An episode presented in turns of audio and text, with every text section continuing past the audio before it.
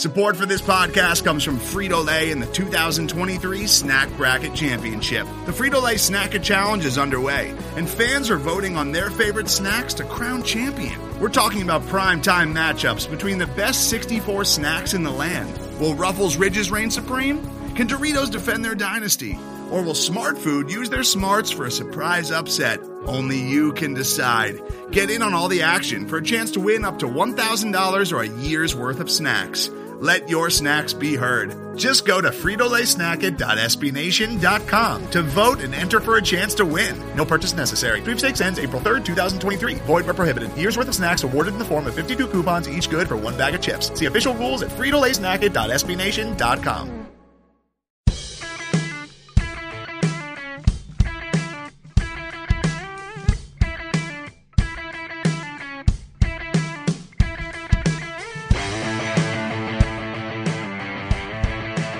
Hello and welcome to another episode of the State of the Nova Nation.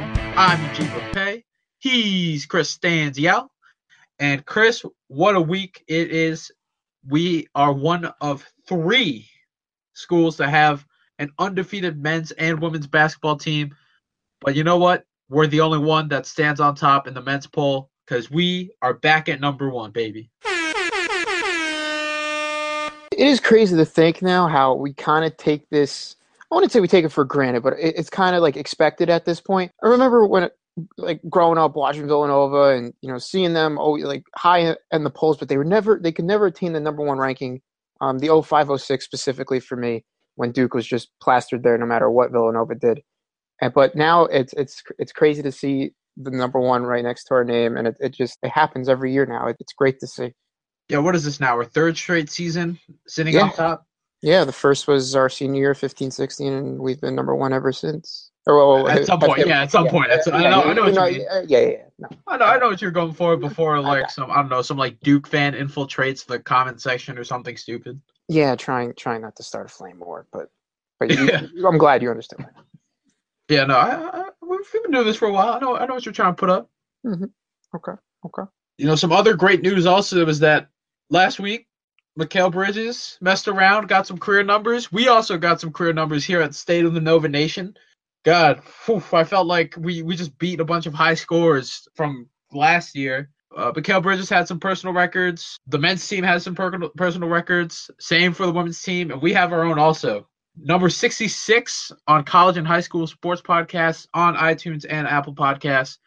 And just at the on the Podomatic polls, we got number 71 overall, sixth best sports podcast on Podomatic, and we are the number two college and high school sports podcast on Podomatic. It's an exciting time, and we couldn't do without your support. Otherwise, who knows where we'd be? I'm just glad we haven't been fired yet. We're still we're still kicking, so we're, we're doing something right. Something Yeah, yeah, more people are coming back, so I guess I guess that means we're doing something That's- good. That's good. That's good. That's good. And you know, having the guests on as well, they're they're really helping us as well. But you know what, Chris? Yes. The men's team now holds the longest active streak in the AP top 10 with 35 weeks, and the record's 40. So we're approaching it. We're Ooh. approaching it. Wow, that's well, we're right there. Barring an absolute collapse, I I I see us at least tying it. I mean, you got to think. Yeah, no, I, I, I we don't want to jinx it, obviously, because it's a long season. I know, I know. But it, it just, it, you know, it's so close yet so far, and Mhm. hopefully we make it. It's also one of those weird stats. It was kind of like Aaron Judge's strikeout record in the past this past baseball season. Like, oh, he struck out in this many straight games, and you're like, I didn't even know that thing existed. It's kind of it's kind of like this. I had no idea that this was a people were keeping track of it, and that the record was 40. Yeah, we'll definitely be keeping an eye out for that. But for now, Wildcats are the top cats once again, number one in college basketball land. 41 first place AP votes. And then the coaches poll, they received 22 first place votes. Still well ahead of the competition, most notably number two, Michigan State. And then you got Wichita State, number three. Duke dropped to number four, and Arizona State creeping in there, moving up to number five. They also snagged some first place votes it's just great seeing Villanova back on top again. I liked how Jay addressed it. He said we still have some work to do, but you know, you got to imagine that. You know, when he's sitting in his office, he calls in Mike Sheridan and the team, and it's like, oh yeah, we're we're, we're gonna pop some bottles. I feel a couple years ago that was probably the case, but now not Actually, so much. y- yeah, I yeah, like you're, it- you're it's probably pretty right. business. It's probably all business now, and I'm, I'm glad for that. Uh, Yeah, yeah, probably once they once they climb the mountain, now it's like, oh, you know, we've done we've been here before. And you know that's good. I mean, it's good to have both ends. Obviously, you want to celebrate the fact that you're number one, but at the same time, you kind of want to go about business the correct way. And as we saw this past weekend, we should probably we know exactly what to correct now. So put it behind us. We got a target on our backs now, and let's uh, move forward. I will say though, for us fans, number one never gets old. Yeah, yeah, that's for sure. And to be fair, I said a couple weeks ago that you know the, the new number one team would be kind of like back into that spot, and but Villanova, I, I have to say, really didn't. I mean, they came off, they beat Gonzaga this past week, and then they followed up with a relatively crappy performance against LaSalle, but they beat a high quality Gonzaga team, so it's not like they backed into it per se. It wasn't like they were beating cupcakes and then all the teams ahead of them lost. I, they had a legitimate win in there. men's team, they weren't the only one to move on up. You got the women's poll. They that also came out yesterday, and Harry Perretta squad. They were 22 last week, and now they're sitting pretty at number 20, just behind Texas A&M and right ahead of Green Bay. Yeah, they're slowly inching their way up. They're getting there. Trying to get for that top 15, I feel like. Eventually, I feel like within the next two weeks, if they keep this performance up, I, I think they can get there soon. I mean, Stanford's got four losses. They're just they're ahead of them. I don't get that. A&M's got two. Oregon State's got two. So they, they can make some they can make some moves. The other thing too is that they're the highest ranked Big East team. For a little while, they were the only one in the polls, but Marquette has creeped its way back into the receiving vote section. Yes. But for now, I guess you could say that we're the best team in the Big East. Uh, for one more week, you can, and that's that's always a good thing to say. It's good to see both teams move up in the polls. But for now, let's look at the men's team. Villanova's 10 and 0. Wasn't pretty on Sunday, but we got the dub, and that's what that's all that matters. The Wildcats won 77 to 68. The game was really close until about the last four and a half minutes. Ultimately, Phil Booth got a big foul, gets sent to the line, nails three big free throws in a row. Then after that, Nova just gets some distance, gets some separation, and is able to hold off the evil reign of BJ Johnson and Pookie Powell. I, I guess I shouldn't really laugh about Pookie Powell because he did give Villanova quite a game. He finished with 12 points, five boards, and six assists. And as for BJ Johnson, he had 21 points, six rebounds, sorry, seven rebounds. And then on Villanova's end, we got a couple guys with 18 points. Phil Booth, Dante DiVincenzo coming off the bench, Jalen Brunson adding in 17, and then you have Mikal Bridges with a quiet 10 points, eight rebounds. Chris, what mm-hmm. stuck out to you about this LaSalle game? It was just very, very, very sloppy on our end. I mean, 11 turnovers, a little more than what would you, you would like. I thought obviously they came out flat, losing at halftime by one. You didn't really expect like a, a type of letdown game. I thought that the, since they were coming back home off a big win against Gonzaga, you know, Temple, you still got Temple on the schedule, so it's not like you can just sleepwalk through this and then go to finals and then take a little bit of a break. You still have another game after, so I didn't think they would be a letdown in that regard. So I didn't, I didn't really like that. Again, the slow starts, I, I just don't know why this still happens. I, I just hope that they're able to figure it out eventually, especially for big Big East play. I know you highlighted Pookie Powell, but he only went 5 of 16 from the field and didn't hit a single three, 0 of 7. So I think we might have jinxed him a, a little bit, a little bit. I, I, I know he, he played okay, but it, his stat line suggests otherwise. I mean, obviously, BJ Johnson, great game for him on the LaSalle side. Bridges didn't hit a three. I thought it, he played his worst game of the year, but he still contributed eight boards. So I, I really no issue with that.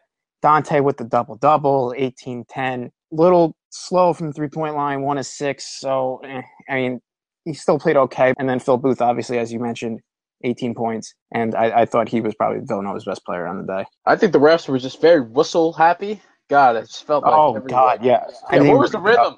I think that was another problem with this game too. Like it was just such a strange game. It was just so It really weird. was. like something about it. Like I felt like Nova was just not really into it yet. They, like you said, they came out a little flat. They were losing at halftime. Yes. Granted, it was only one point, but that's just It's not a strange. good look. No. Uh, we go to the free throw line 35 times. LaSalle only goes five times. The amount of fouls, it was just like every like five minutes. God, it was just so annoying to watch. The one good thing though, I, I really liked Villanova's interior passing because the threes weren't really falling that well, so it was good to see them try to get to the basket. One thing though, Collin Gillespie, is your hand okay? Wrist, whatever that is? God, Ryan Bowman with a little pregame scoop saw Collin Gillespie just walking in with a sling at a team pregame event. Man, I guess that was the reason why Dante had to play for 39 minutes and 33 seconds. Yeah, that was a pretty early bombshell. I didn't see anything in the games prior that would have suggested that he was hurt. I, am assuming that happened in practice, that injury. I mean, yeah, yeah, it was reported in practice, and okay. he'll be out for three to four weeks. That's great. He Obviously, hits the depth part of this team. Even as of right now, he seems to be a relatively good key contributor off the bench that will spare some minutes from these from these guys where you, don't have Dante playing 39 minutes and killing himself in a game against LaSalle where he shouldn't be doing it. That's unfortunate. And then I just want to bring up some, someone, Eric Paschall. I said in the last episode I was expecting a big game from him because LaSalle really doesn't have an inside presence. And yeah, Villanova kind of figured that out eventually with all the drives to the basket and getting fouled. But Paschall didn't do anything. He had three points, uh, all three of which came from the free throw line. And he didn't do anything under the basket. I think most of it, he, only took three shots. One of them was from three, and I think the other one, he had another one from like mid range or so. Uh, so I, I, just, I just wish he would just attack the basket more and realize that his strength is not shooting from the outside. Drive to the basket, attack inside, and I think he can do some big things. But again, another lackadaisical game from him and he had four fouls to boot. So I, I mean, I guess that probably, probably had something to do with it since he wasn't allowed to play as aggressively. I, I miss the old Eastman of the first two games of the season when he was just throwing down dunks. And we were talking about how he was going to eclipse the amount of dunks that they would have yeah. over the last like four or five years. Really? Just really in a slump right now, and it's really killing. I don't know what it is, whether it's mental or just I'd assume a lot of it's mental. I don't know. It's like when he's out there, I feel like the rhythm just kind of sl- stops a little bit or slows down uh, when he gets the ball. And I feel like there's one thing that's terrible in sports and driving it's indecisiveness. You got to just make a decision and go with it. You can't just stand there and just hesitate. And I feel like once he gets the ball uh, on the perimeter, it's like, okay, either pass it or do something with it. Don't just kind of stand there for a little bit. And that's something that we've seen happen in the last couple of games. It's really a bummer. As the Dobbs Ferry kid, you love to see him do well. And seeing that he's at Nova makes it even better. I have a lot of people just blowing up my phone asking what's up with Eric. Why isn't he doing that well? I thought he was going to be great for Nova. And honestly, I think this is just slump. Hopefully he climbs out of it, but it's just looking rough out there. I will say, Phil Booth, I'm loving this game. I'm really loving what he's been doing. Oh yeah, he's had a great last few two or three games. I guess it started with the St. Joe's game, and ever since then he's been contributing very steadily. Mikal Bridges, you finally saw him come down to he's human. He looked human out there. Mm-hmm. But overall, it was good to see Villanova gut out a win, even when the circumstances weren't the best. They were trailing by one, wasn't really shooting well from beyond the arc. I think this would be a very big learning moment. I think one thing I liked yes. was after the the game at the post game press conference, Jay's attitude and the guys, you know, they weren't really jumping up and down. They they looked at this at like business. They looked at it, at it as if we didn't play the best. It kind of felt like a loss, uh, or attitude wise, atmosphere wise, in the press conference room. But you know, even though they got the win and even though we're 10 0, I think there's a lot that they can learn from this, take away from it. And honestly, it's good because they got they got Temple coming up and if there's anything that you can totally expect from the Owls and the Liacouras Center, it's that they're not going to have any mercy. The fans are not going to mm-hmm. have any mercy at all. It's going to be a very hostile environment and the Owls are looking pretty solid so far. Yeah, I kind of like the approach Jay took after the game, treating it basically like a loss because I mean, obviously LaSalle's an okay team, but you don't want to be in, a, in, this type of game against them. You're much better than them. You should have blown them out of the water. This, this shouldn't have been a competition. You shouldn't have been losing at half. So I'm glad that Jay's able to see that and, and realize that, hey, we're better than this. Yeah, we won. And yeah, we toughed out a gritty game. I hate to use that term, God. But I guess that's what it kind of was. Yeah, you won it. At the same time, you got a lot to improve upon. You learned a lot about yourselves, a lot of film to review. So hopefully they're able to build upon it and make the adjustments for Temple because, like you said, hostile environment, Big Five matchup, all that stuff. So yeah, and we all know that Jalen loves to play the Owls. He's had a few big games so far. Whenever Temple is on the opposing side of the court, it's interesting. You know, you had LaSalle play pretty much shot for shot with Villanova. They shot the ball very well. I and we know we've joked about before how Jay Wright's all about coach speak, and he loves to just throw in the cliches. But he, you know, he told it like it is, and he said one of the quotes, one of the things he said was, "quote We couldn't guard their guards. We were outplayed because they had a good game plan." And I don't think Jay pretty much admit that all that much, especially when they're winning. No, not at all. Yeah, you're you're exactly right. if anything, on the bright side, honestly, I'm just happy we avoided the upset bug. Wow, I mean, what a crazy week it was. Like, yeah, especially was. since we last signed off on Thursday. hmm Absolute madness between Duke, Kansas, Kansas twice. yeah, Kansas twice, hmm and then a couple others mixed in. I'm just happy that we were able to avoid that upset bug. You always thought that we would have the game in the bag, but there was just some moments where it was just like It was face a- palm. yeah. Yeah. yeah, It was a face palmy type game. And usually I'd get a little bit more worked up over a game like this. I remember last year I had a rant about the DePaul game that we eventually squeaked out and how terrible because uh, they played so terribly in that. But uh, with this, I, I mean, I don't know. I, I I'd like to say I would like to get a little bit more worked up over it, but I, I- I just have a feeling that they're going to correct it, and can, it's not really indicative of who they really are. Now, if they come out flat against Temple and do the same thing, and possibly lose that one, then then yeah, I'll, I'll be a little upset. I will say, it was nice to see Josh Hart back back in his old stomping grounds. He's had some big games at the Wells Fargo Center, and it was good to see him sitting courtside, dapping up a few fans, do a little trash talk with B.J. Johnson. I like it. It's all all in good fun. All in good fun. I didn't even realize he was there until after the fact. But yeah, I heard he was in a little bit of a mix-up with uh, B.J. Johnson. Yeah, it was nothing too serious. It was just I, I'm sure he was just like, oh, brick, brick, brick, and then next thing you know, B.J. Johnson makes a basket, looks his way, flashes a smile. But for the most part, it wasn't anything too crazy. I, I did see that one reporter, I guess, was trying to make a scene out of it, and I liked how Dante DiVincenzo responded to his questions, saying, "I didn't hear anything. I, I don't even know what you're talking about." And it's it's good before who knows, who knows, maybe he'll like say something and then it gets twisted against him. So I'm glad with the way that he handled it. But it was good to see Josh. You know, it, Yeah. Mhm. I know the the Lakers were back last Thursday night and they got a game against the Knicks tonight. So I guess it was good to see him hanging out, checking out his old team, dapping everybody up, showing some love, taking pictures with fans, sitting courtside like a baller. yeah, I guess now. Yeah, now you're a pro pro athlete. I guess you can do these things. Do you think Dominic Cheek can get to sit courtside whenever he wants, or does he have to buy a ticket? No, he gets put in the last row. They'll, no, they'll say, "Oh yeah, sure, Dominique, welcome back. Well, uh, welcome back, Wells Fargo. No, your former home. Here, we'll direct you to your seats." And then it's the last row all the way up in the 300. So him and Maalik Wayns. no, I feel like I feel like Jay likes Maalik Wayns. Honestly, he he, he got a lot of dap after. No, eh, yeah, no, I guess you're right. He Cheek though, uh, man, never heard about anything about him. wasn't there other another one in there? I think there was. I'd say Armwood. He was a little before their time though, and he he hit a clutch basket against like George Mason in some random tournament, so he's okay. Dominic Cheek was just a cancer. but yeah, it's good to see the Wildcats 10 and 0. Got another one coming up tomorrow night at 7 p.m. But before we preview that game, I think that would be a pretty good time to call up our good old friend Brendan Reilly. He was worked up all all this past weekend about the Big Five, and I guess now would be a pretty good time to just talk about it because we talked about how Andy Katz floated around that tournament idea a couple weeks back, and that was actually an idea that was not original. The Nova Raptor actually talked about that having a tournament for the Big Five, including Drexel, back in 2016. So it, there, here I was quoting Andy Katz, and meanwhile, Nova Raptor had it done years ago. Yeah, come on, man, you got to get your sources straight. Bro, we know, Andy Katz probably went on VU Hoops, saw that. Ooh. He like tried to dig in the archives, like, oh, maybe someone will forget about this. Like, no one will remember about this article. Conspiracy. Pass it off as original. See if you can uh, get the uh, oh, what is it called? What, what, the web address? What what is the, what are those things called?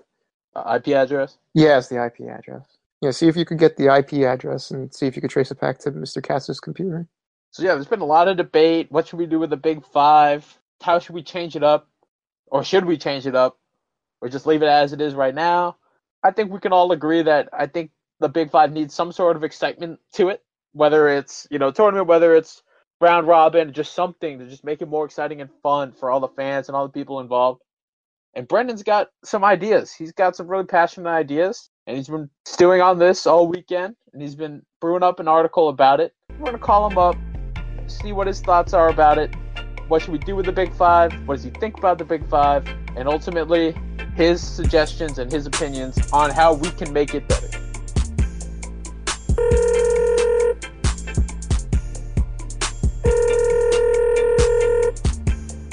Hey guys, how's it going? Brendan, what's up? Welcome back to the State of the Nova Nation. How are you doing today? Uh, I'm doing pretty good. We've had a few days now to uh, get over whatever it was that we saw on Sunday. Uh, and uh, hey, we're we're ten and zero. That's you told me that I was, we were going to be ten and zero to start the season. I don't think I would have cared how we got there. A win is a win. You just released this piece on the Big Five. Your thoughts? We've had a lot of conversations off wax. Should we change the Big Five? What should we do with it? What? How should Villanova treat it? Should we make it a tournament? Should we keep it round robin? What is your opinion on the current state of the Big Five? So uh, I, I've had a lot of conversations this weekend, and a lot of people have some great ideas. You know, move it to a tournament. Um, you know, maybe only play the top one or two teams from the Big Five each year. And uh, for those ideas, I want to say no, no, no, no, no, no, no, no, because that's the most idiotic, stupid thing Villanova could do ever. Uh, I see no reason whatsoever to get ra- out of the same, at least, format of round robin that Villanova's in. And there are so many reasons why my favorite are the few that I say in the article, where people come up to me and say, "Oh, well, you know, uh, you know, Villanova is just so much better than these other teams." Uh, uh, my initial reaction is just like, "Oh, I'm I'm sorry. Are are you? Uh, do we win too much? Is that the problem here? If we win the Big Five again this year, or the Big East again this year, should we leave that too? Like, oh, Kansas should have left the Big Twelve like six years ago. They're winning far too many times. Who would like to do that?" it's just ridiculous. So, for the people who want the tournament format, why would that not work? I know you did a little bit of reading into it, a little bit of research. Why would a tournament just be impossible? It's not that it would be impossible. The basic rundown of how early season tournaments work is that uh, all schools are allowed to play up to I think it's 28 or 29 games. And then if you're in an exempt tournament, you're able to play up to 31. Now, Villanova plays in one of these every single year. Battle for Atlantis was uh, the one that we did this season. You can play in more than one of them in a season, which I actually thought you couldn't. You can, but those additional tournaments can't be counted as exempt. So you, they, all the games have to count. And um, the other part about it is, uh, and I think this only counts for the exempt tournaments, but I, have to do a little more research research into it. Um, I think you can only play in the same event once every four years, which is why Villanova switches up where it goes every year. Um, but the main reason I wouldn't want to see a tournament is because I love that Villanova plays all four of these games and that you're going to get these four games every year. And the reason I love it is because despite what people think, they're good games. And I'm not just saying they're competitive on the court or like LaSalle did to us, they were able to stick with us. They're good teams. The exception to the rule was last season. Last season, everyone was rebuilding, and the Big Five was legitimately off of its normal base. It was the first time in the Jay Wright era that all four other Big Five teams were ranked outside of the top 100 in the RPI at the end of the season when you're looking at you know possible NCAA berths. But before that, the Big Five had been getting two teams into the NCAA tournament like almost every year. In fact, they had had top 75, two top 75 teams each of the last six seasons. In the last three seasons before 2017, they had had two top 40 and uh, RPI teams. And people forget 2012 was not that long ago. And in that season, Villanova finished dead last in the Big Five. Yeah, they've won the last four, but before that, LaSalle and Temple split it. Before that, St. Joe's and Temple split it. These are good teams that have good schedules. And while we are on an unprecedented run, and I absolutely love just being the kings of the Big Five, it's not going to last forever. And thinking that the way it is right now is the way it will always be is mind boggling to me. So, how did you come up with the inspiration to write this article? so, uh, a good friend of mine, I don't know if he wants his, his name out there, so we'll call him by his VU Hoops handle of Nova Raptor. Uh, we were having a, a, a kindly debate on Thursday evening. Uh, possibly some Mike's Hard Lemonades were involved, uh, and we. Uh, he's a big proponent of of the tournament. He wants to have more of an event, and I still like having all four of the games. I think it's better for Villanova's schedule, especially now with the way that the NCAA selection committee is going to be looking at us as a quad system as opposed to just looking at the top 50, 100, 150 RPI. And for those of you that haven't read the article I put out there on this, it basically means they're also going to be taking into account where the game gets played, not just who the opponent was. So in our two away games in the Big Five, that's really going to help us. But the thing I do like about the tournament is that it's more of an event. And I think that's what the Big Five is missing. The reason the Big Five became so big when it started and grew in popularity is because they would have double header events in the Palestra that people would go to and get to see two really good games. And I think that event uh, mentality is what we need to bring back to the Big Five. Obviously, you're not going to get that for every single game, but ideally, in my mind, the first game of every season would be the Big Five Classic or the Big Five Showcase. And you have all five of the big five teams go down to the Wells Fargo Center, and it's a full day event. Get the alumni uh, societies involved and have them compete in like a chili cook off or something. Put tents and festival like atmosphere and, and games and stuff in the parking lot and the, involve Xfinity Live and make it a huge event in that whole area to try to get not just the colleges, but the city involved. And the way you would run it is the four of the teams would play each other, and those would be the second and third games. And then the first game would either be rotate every year between the five of who gets the the outsider game, and either we bring in Drexel and finally let them be a part of this, or we try to see if we can get every year an a big name opponent, a Michigan State, a Duke, a UNC, a Kent, someone big to come in and start the year that all the other Philly schools are just going to try to root against because it's the first game out there and Philadelphia schools I, I'm very much like this with with my close friends and brothers and stuff. I hate them. I want to beat them in every single game that I play against them. But if someone else is going to come in and mess with my with my family or my friends, like I want to see them go down. Uh, I think that would bring a huge much needed boost to the excitement level for these games and to the popularity of the Big Five. I think it's something that's been lost in recent years because we just play at each other's venues and it's one off games. If we could make it back into an event the way it used to be, I think that would be an amazing thing and something that would be uniquely Philadelphia. So, Brendan, when me and Eugene talked about this a couple weeks ago, I was pro tournament. Eugene seemed to be pro tournament. So, what would you say to the pro tournament people like myself, where we would say, "Hey, we can still play, you know, a a, a St. Joe's and a Temple who might have a good year in a tournament type style, or maybe even, like you said, one of those random teams to bring in and still improve our non-conference."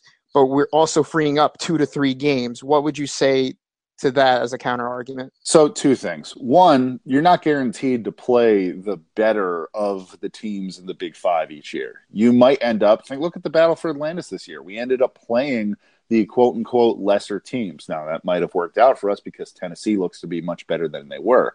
But the tournament doesn't guarantee you having those better games. Uh, and it especially doesn't guarantee you it's now going to be looked at as a neutral court or a home court. You're not going to get that away court advantage to um, boosting up the level of these games, which is now very important to the NCAA selection committee. So you're limiting yourself a little bit in what Villanova does better than most elite programs, which is going and playing away during the non conference. So I don't want to lose the away games. The next part of that is okay, so let's say we only play two games in a tournament. That frees us up two more games to play other people. I know people say, "Oh, I don't want to play these cupcakes." You know, there's too much of a risk there that there's not enough reward. I look at that and I say, "Okay, well, first off, I get that there's a risk. If we had lost to LaSalle, that would have been a bad loss. But winning against LaSalle doesn't mean nothing. This team is going to take away a lot from this game. Uh, today in the press conference, Eugene, you were saying it sounds a lot like the team is, you know, there are things that we needed to do better. There are things that we now need to work on.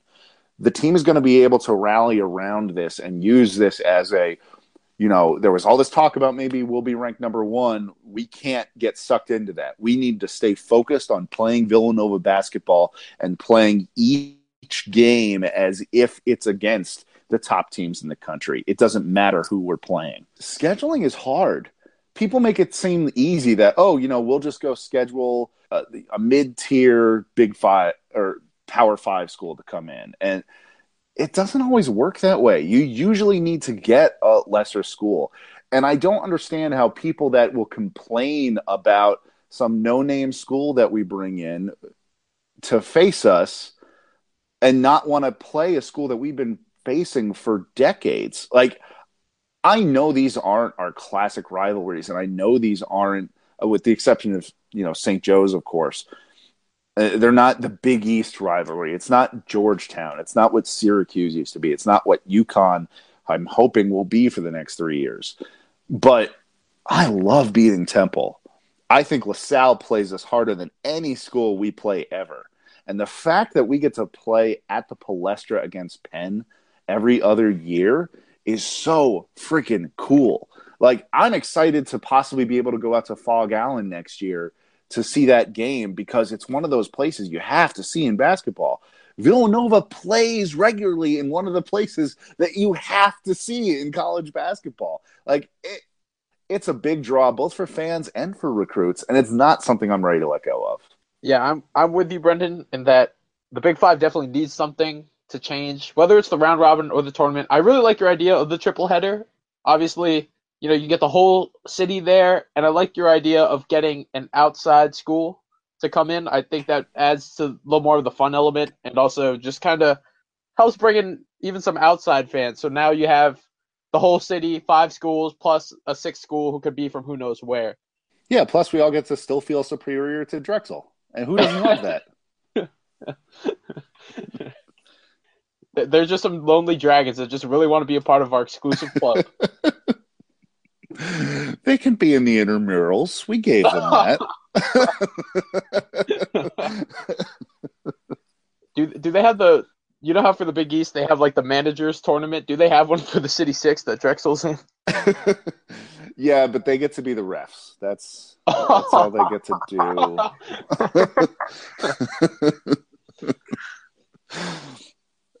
so what do you say to the people who are like, oh, but can't you see that Villanova's going in another direction and Temple's in another are the only ones that seem to be going upwards and everyone else is staying down below?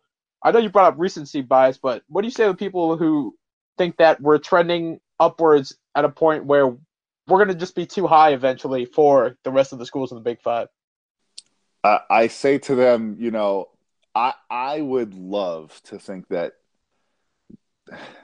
the run that we're on and that many have started to note that they think might be not maybe the end, but maybe on the downturn of. But um, Villanova has been on an incredible run the past five years. It really has. But those don't last forever. I, I mean, you look at some of the places, some of the achievements that we're at right now, like, oh, we've been in the top 25 for only Kansas has been in it more than us. Or, oh, we've been to the NCAA tournament this many years, and look at all these teams that haven't. Well, you look at some of these other teams, and like, look at Kentucky this year. Kentucky is a blue blood elite program that's still ranked, but is generally regarded as having a down season. UNC missed the NCAA tournament with that in the last decade. They're as blue blood and traditional and elite program as you can possibly get. These things don't last forever. And just because they make a dip doesn't mean they don't come back. Villanova got off to a great start with Jay Wright. He had a little bit of a dip and he came back. That doesn't mean it's never going to happen again. Happened to Syracuse. It happened to Duke. It happened to Kansas. The, it happens to these teams. And thinking that it would never happen to us is foolish. So, what I would say is just because it's not going to happen to us, it certainly happens with the rest of the Big Five. St. Joe's was an elite team for two or three seasons, and that went away a bit. And then guess what? It came back. People forget them in 2014. They were a top 40 RPI team that went to the NCAA tournament and probably should have gone further than they actually did. 2016, they were a top 20 team. They ran it. They Iowa beat them barely. I think it was in overtime too, and then of course they would have lost to us. But the point is that these programs aren't dead. They might not have the runs that we do, and they s- certainly is because they don't have the coaching we do. But that doesn't mean that they're not capable of becoming top 25 teams, of having these elite level runs, and being the kinds of teams that can push Villanova. We still have not won the Big Five. We have clinched at least a share of it, but we get Temple at Temple on Wednesday. I know that I, I hate the RPI. I use it a few times, at least as the end of year number, because the NCAA tournament does. But right now, the RPI has Villanova at five and Temple at six. This is not a bad Temple team. LaSalle beat Temple, and they almost beat us. Temple is going to come at us hard, and they're going to be the ones that want to finally end the streak. Like, don't kid yourself. The Big Five teams want to end our streaks. They want us to lose, and they each want to be the ones to do it. And Temple could. We had come out with another poor shooting game. Temple's at home. They could really do some damage. So I would just say to the, those the, for the original question is while Villanova has been able to maintain a very, very high level of success, it doesn't mean that the rest of the Big Five doesn't make these peaks and isn't coming back. 2017 was an outlier season in which it was the first year ever that four teams were outside of the top 100 in the RPI. I don't see it happening again anytime soon. You know, Brendan, as of two weeks ago, when I saw Andy Katz's tweet, which ended up being a rehash of Novoraptor's idea, which, by the way, if no one ever saw it, I highly recommend going into the archives, looking up Novoraptor's take on why we should have a Big Five tournament. It was a very entertaining article and very Yeah. entertaining read. I've got a link in it uh, to it in my article, along with some of his other stuff. If you guys ever want to tweet at someone or get someone back to writing, uh, I've linked a couple of his articles in mine, and uh, that he's a funny dude. We got to get him back onto stuff. Absolutely, check out his stuff on how to student section, and uh, another one on uh, some suggestions for alternate Villanova jerseys. I did read the How to Villanova student section. That one's also good. but yeah, I was on the tournament train. But you know what? I'm sorry, Novoraptor. I, I think Brendan's convinced me. I am all for the round robin and the triple header. I like that idea a lot, and I like that we're making it an event. It wasn't so much teams being competitive. It was just really more of the double headers, the triple headers at the Palestra, getting the whole city to pack one building and getting them all hype and I am back. I, I'm on Team Brendan. I think that the round robin format is good. It just needs a little modification. But you know what? You've sold me, and it's not worthless, and it is totally recency biased. I'm glad I could get one convert because uh, I don't know how many I'm going to pull onto my side. I- I'm sorry, Brendan. You you bring up a great point, but I like the tournament idea just a little bit too much. But I do like your idea of bringing out in, in another outside team. That I think is a great idea. I don't want Drexel. Oh, I we can't if we're doing a tournament, you can't bring in an outside team because the one time that we bring in an outside team and they win our tournament, that is going to be very bad. Oh, who cares? Philly, Philly versus the world. Yeah. we bring in Nebraska and they win the Big Five. That's not going to Oh, look good. I think we can we can run that risk. That's okay. That's all right. Brendan, thanks for your time. Once Yes, again, thank you. please check out Brendan's article on VU Hoops. It's worth a read, and also some Nova Raptor stuff if you want the other side of the coin. Highly recommend. Brendan has been very passionate about this idea, and I'm glad to see that it came out on a nice, cohesive article. Thanks, guys. Uh, if anyone else wants to read more of my th- stuff, you can uh, check me out at Brendan at Brendan Reilly 37. You guys were pondering what that meant last time. That was my number when I played lacrosse back in high school. Uh, Oh. so, so that's that's where the 37 number comes from. I like it. I like it. I still use my football number for all my passwords. All right, have a good one, guys. You, You too, too, Brendan. Thank you. Once again, that was Brendan Reilly. I'm sure you all know him. He's a View Hoopster regular. He's always talking, and I think this is now his third appearance on the show. Third, Chris. Yeah, let's see. Uh, non-conference preview definitely had one of the first games of the year, and now this one. Yeah, third. Oh, I think he now leads the league in guest appearances on the show. He does. He does. Yeah, no, I think I think he's the only one who's appeared more than once. Really? I think so. I thought we had Chris Lane on here twice. I thought we just had him for the Big East preview. Oh yeah, that was just such a long episode that I guess it felt like two episodes. I guess I, I guess if you want to count it as a twice. we need to get him back on here one day. Yeah, we do. We need everyone back on. here. So Wildcats take on Temple tomorrow night, and if there's something that we have learned about Temple so far, it's that Shiz Alston Jr. can really shoot the ball. He is a Yes. sharpshooter, as they say. Yeah, shoot or shoot, man. 50, Seventeen point three points per game, and an, unwieldy fifty three point five percent from deep. And it's not like one of those inflated stats where it's like, oh, he only shot the ball eleven times. No, he loves shooting it. He loves taking Yeah. off from deep. Yeah, it's this isn't a small sample size at all. He this is a legitimate three point shooter. Twenty three of forty three right now. That's that's an insane number, and he's twenty five of twenty six from the free throw line. Good for ninety six percent. That's that's just as impressive. I feel like. Yeah, him and Quinton Rose are at the forefront of this six and two Owl squad that will be looking to bring the heat tomorrow night on their home court. Quinton Rose, just an inside presence, also averaging 17 points per game. Can shoot it once in a while, but he's more of like an inside guy. And then you also have Obi Enechionyia, Obi Wan Kenobi. Yes, just in time for for Star Wars Star. Wars on Friday. Can't wait. Obi Wan Kenobi and Enechionyia, averaging a cool 12 points per game, six boards per game. He's another inside guy. But one thing that's interesting, it's good to see Josh Brown back for the Owls. He was sat out last year with an injury that just kind of derailed his whole season. This year he's healthy and he's the point guard that kind of makes everyone go. He's not scoring as much as everyone else, but he's doing he's doing his job. He's doing what he needs to do. Yeah, solid contributor, just under nine points per game, just under four boards, three assists. Yeah, he, he's contributing, and uh, obviously coming off an injury last year, you don't expect you know him to come out guns blazing. But you when you got those other three guys, you I don't think you need to contribute as much. You know. Yeah, no, definitely, definitely. We worried about Pookie Powell last time, and BJ Johnson. What what is your thought? What is your mood about this is- Temple Owls team? I I don't I don't think they'll lose, but I think Temple's going to give them a game. I, I think they will. At Temple and the way Villanova played against LaSalle, very very concerning.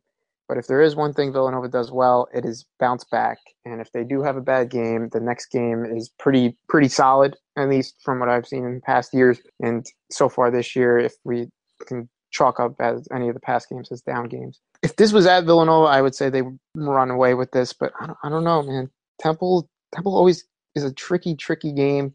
Shiz Alston Jr. If he gets hot, kind of like how LaSalle did uh, the other night or the other day, if they they were knocking down threes left and right, if Shiz gets gets loose and gets open and he starts knocking them down, they they, they might they might keep up with us. A little uneasy right now, but I, I still think Villanova wins round eight to ten points. Yeah, scores and recent scheduling and history has helps any in any way.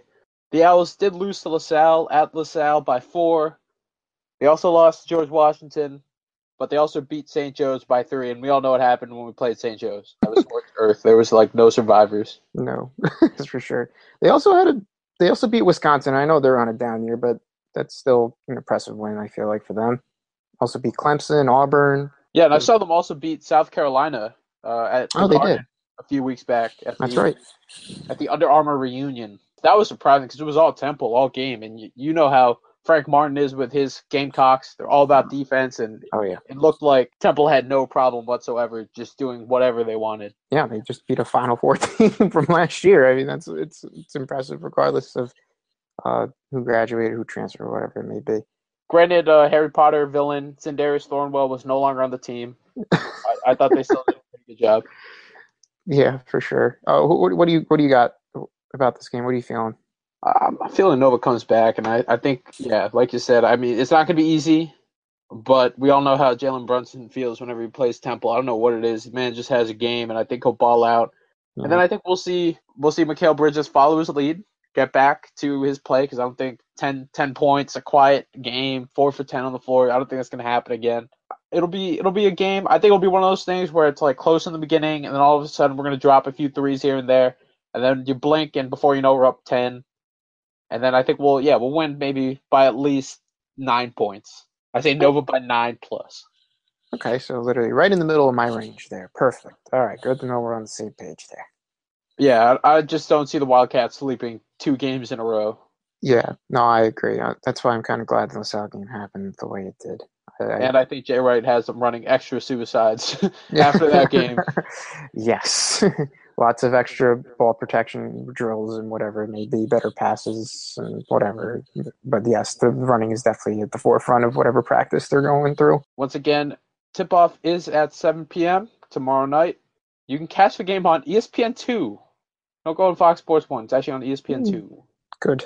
Yeah, it's not every day that we get ESPN talking about us, but they've been doing it a lot lately. I don't know if you watched any of the games over the weekend. I did, but, but literally in a bunch of them, it was just like out of nowhere. Illinois was a really good team. Yeah, I've ever seen. I said, what? What? Yeah, yeah, no, no, no. You're exactly right. It was during the BC Duke game. They, they kept talking about it, and when they cut this Seth Greenberg he kept saying like, "Oh, you know, Villanova's the most complete team out there," and it's only because we played Gonzaga a couple days ago on ESPN. If if that game was at Fox Sports One, or if they would just played any other rando team, they would have never had any idea that we were good. Yeah, they're like, Duke is talented, but Villanova's the most complete team. Yeah, I mean, I mean, backhanded compliment, don't you think? A little bit. They're like, "Oh, Duke has the most talent, but Villanova's most complete." Like, And then you have them talking about Jalen Brunson's the best point guard I've ever seen in college basketball. and it wasn't just the Duke game. Also, I I was watching Oklahoma State, and I watched the Cup, another one I forgot who, but literally like I don't know where, just just pulling out Villanova as if they've been covering them like the last five years. Yeah, well, well, that's what ESPN does. They just hop on the hype train until it comes crashing down, and then they're like, "Oh, see, we predicted it. See, this is why. This is why we can't have." No, I'm taking I'm taking it the other way with this. I think it's great. I think it's good to see them talk about us. I don't know who we got to infiltrate them. If it was Mike Sheridan or you know some Fox Sports One people, John Fanta from Biggie Shoot Around. I don't know who it was, but whoever did it, they did their job. Oh no, I'm I'm definitely all for it. More more press, the better. So we got Nova beating Temple. Yes. Great. I'm glad we can agree on that. We don't have a women's preview because they are taking a 10 day break for finals and exams. Good for them. I mean, they're 9 and 0. Yep. They took care of business on Sunday also. Also playing a Big 5 team. They played Temple. They went down to McGonigle Hall. They won 69 to 65. Fun fact: Villanova women's basketball nine and zero for the first time since the 1979-1980 season. That that's a long time. Yeah, it's been a while, over 3 decades. Almost 4. About to be 4. Yeah. Oh, that's that's weird to think about. Don't don't bring that up. That is a that's a long time. But hey, got there eventually, and that's all that matters. So it was a pretty balanced effort for the Wildcats. They had four players go into double figures. You had Adrianna Hahn lead the way with 19 points. Alex Louin added 15. Megan Quinn with 12, and Jannah Tucker with 10. And it was weird because, you know, it was kind of like how we previewed. It was like a team effort versus Tanaya Atkinson. And we you know we were hyping her up how she's like Mhm. dropping 23 points per game, a- averaging like 10 boards. She's just like this guard forward combo that just gets buckets, gets boards, just a machine. Yes.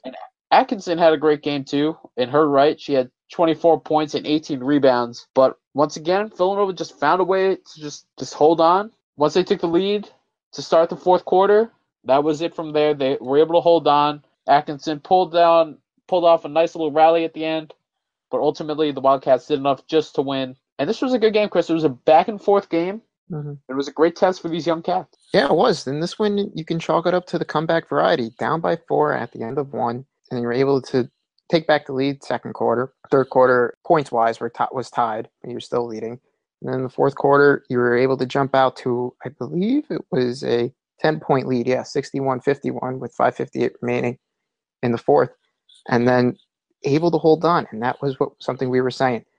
If they're just able to hold on in the fourth quarter and not collapse, like they kind of had been in the past couple games, providing some scares, then this team should be in a-okay shape. And that's exactly what they did. They hit their free throws down the stretch. Adrianna Hahn with two clutch free throws toward the end. Actually hit three of four in total toward the end there, preventing any type of Temple comeback. So yeah, you got to be happy with that. Yeah, it was a 10-point lead, and yeah, they only ended up winning by four. But at the same time, I mean, you got to be happy with the ability to actually stave off any t- kind of type of Temple rally. Yeah, the other thing too, like we talked about, you know, even when the shots aren't falling, they're gonna put they're gonna give a great defensive effort.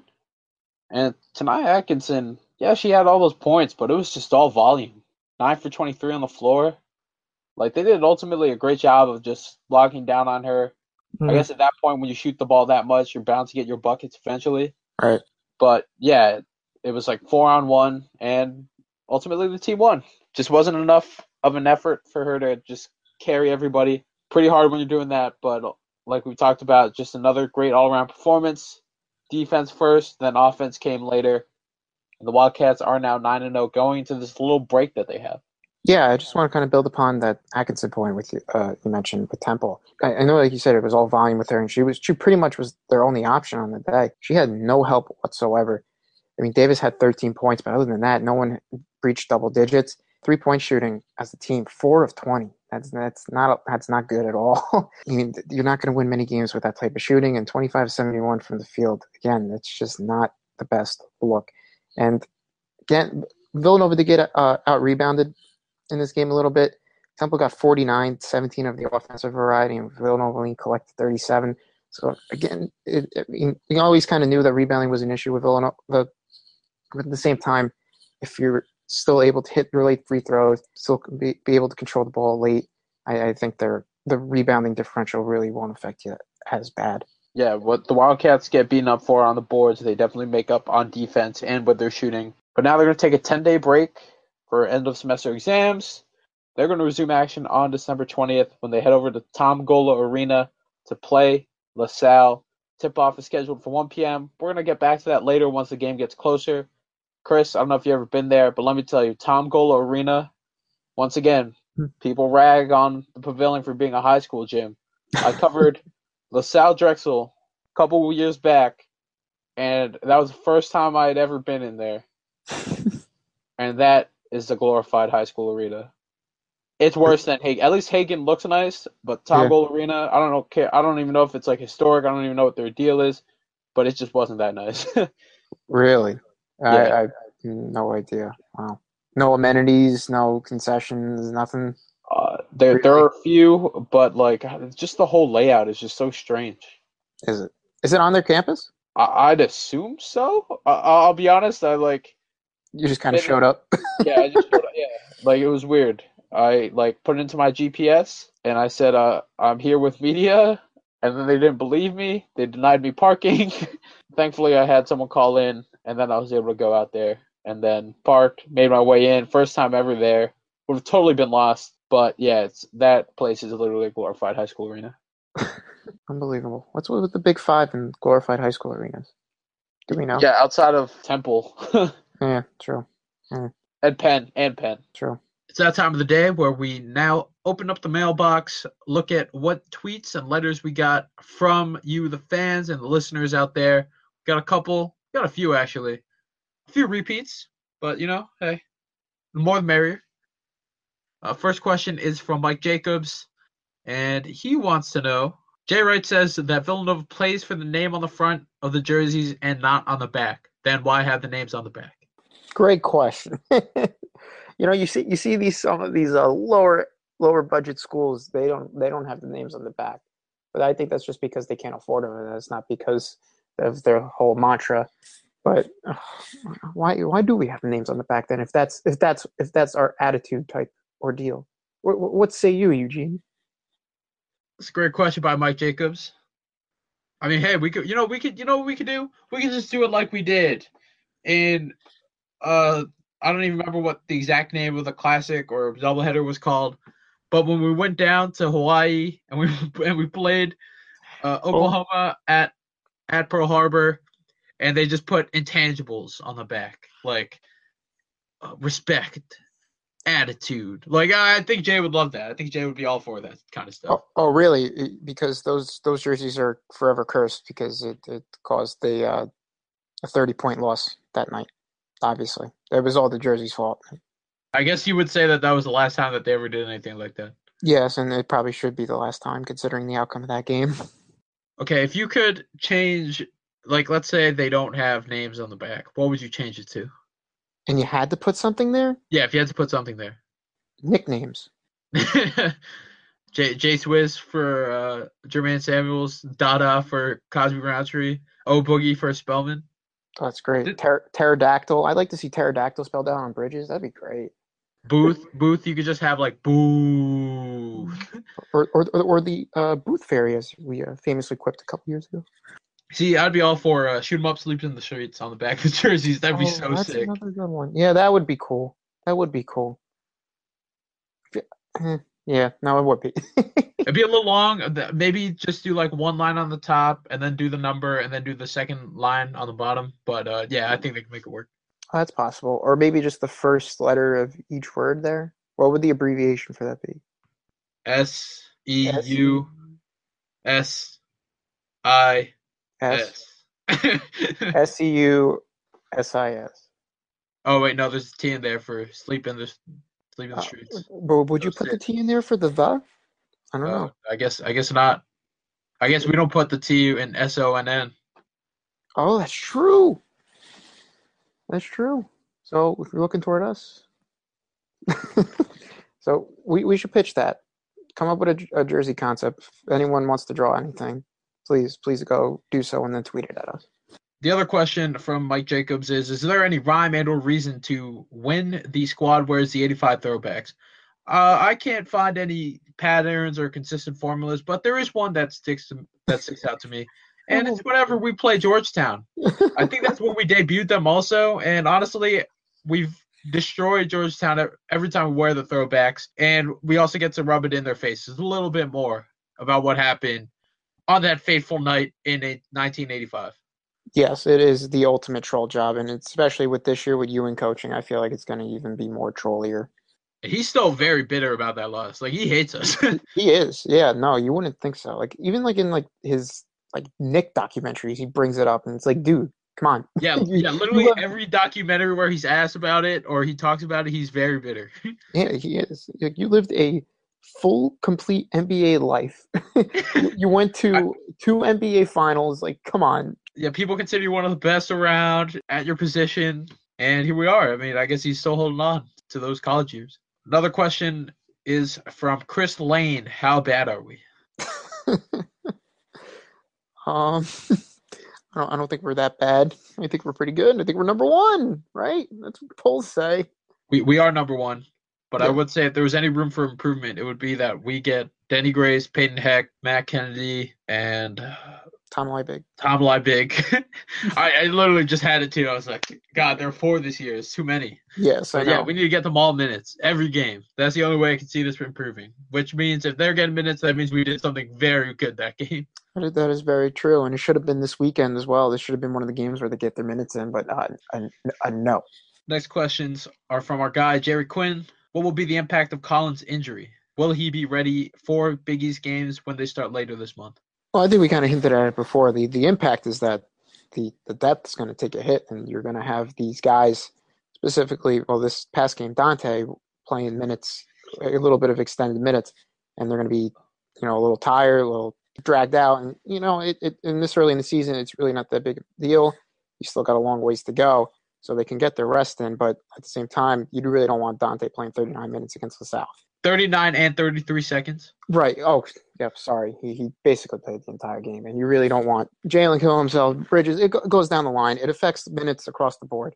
So that that kind of sucks. But you, you said it was a three to four week injury, so he'd probably be back around. I guess that puts him at mid mid January. So right right when Biggie's play starting to pick up.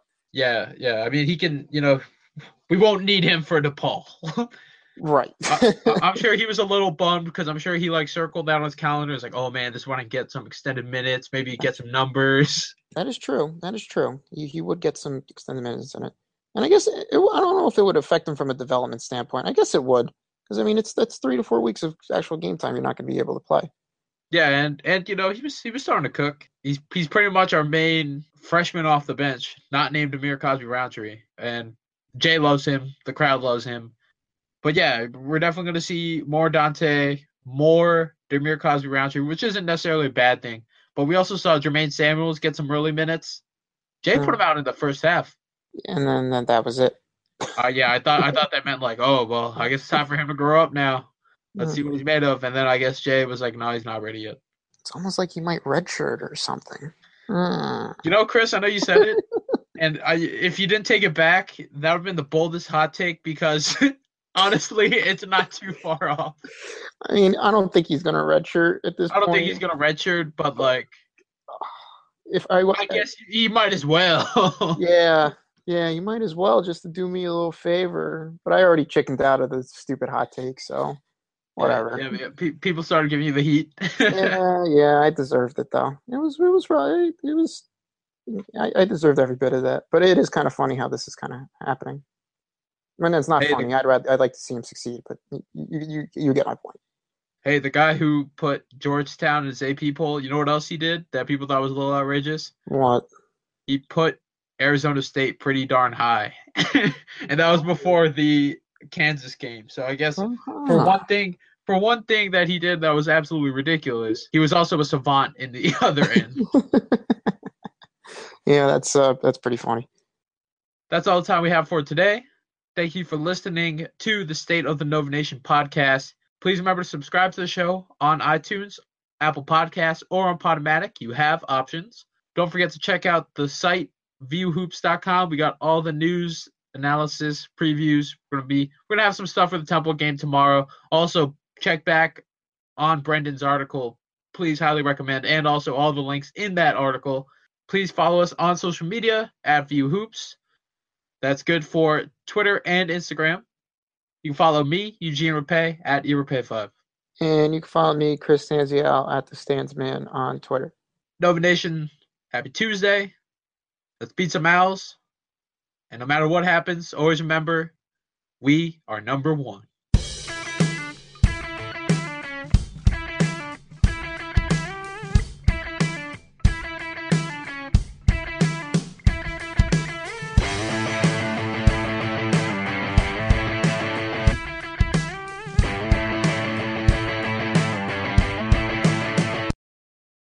Today's episode is brought to you by Cars.com.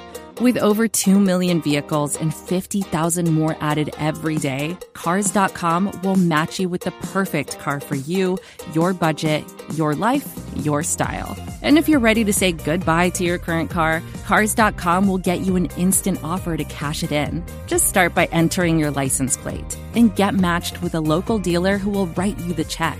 So whether you're looking to buy or sell, just go to cars.com. It's magical.